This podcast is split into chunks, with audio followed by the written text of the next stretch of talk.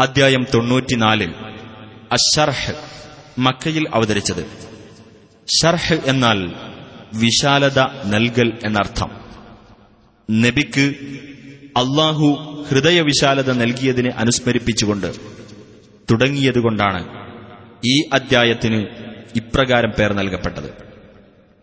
ബിസ്മില്ലാഹിർ റഹ്മാനിർ റഹീം. നിനക്ക് നിന്റെ ഹൃദയം നാം വിശാലതയുള്ളതാക്കി തന്നില്ലേ?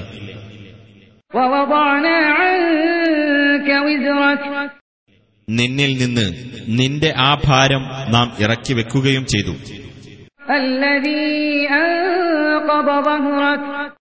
നിന്റെ മുതുകിനെ ഞെരിച്ചു കളഞ്ഞതായ ഭാരം നിനക്ക് നിന്റെ കീർത്തി നാം ഉയർത്തിത്തരികയും ചെയ്തിരിക്കുന്നു.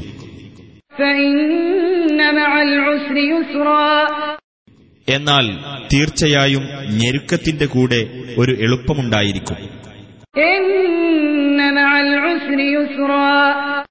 തീർച്ചയായും ഞെരുക്കത്തിന്റെ കൂടെ ഒരു എളുപ്പമുണ്ടായിരിക്കും. ആകയാൽ നിനക്ക് ഒഴിവ് കിട്ടിയാൽ നീ അധ്വാനിക്കുക. നിന്റെ രക്ഷിതാവിലേക്ക് തന്നെ നിന്റെ ആഗ്രഹം സമർപ്പിക്കുകയും ചെയ്യുക.